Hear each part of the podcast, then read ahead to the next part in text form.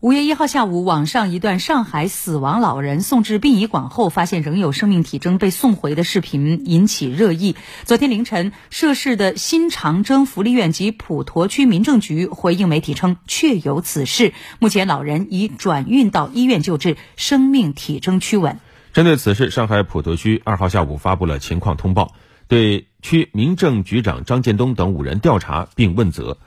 情况通报：五月一号下午，网传上海新长征福利院转运死亡老人时，发现老人仍有生命体征。普陀区高度重视，第一时间开展调查，将老人转运至医院救治。目前，老人生命体征平稳。普陀区根据调查结果，对区民政局党组书记、局长张建东党纪立案，接受进一步调查；对区民政局党组成员、副局长黄耀红、区民政局养老服务科科长刘颖华、长征镇社会事业发展办公室主任吴有成三人免职，党纪立案，接受进一步调查；对新长征福利院院长葛芳免职，政务立案，接受进一步调查。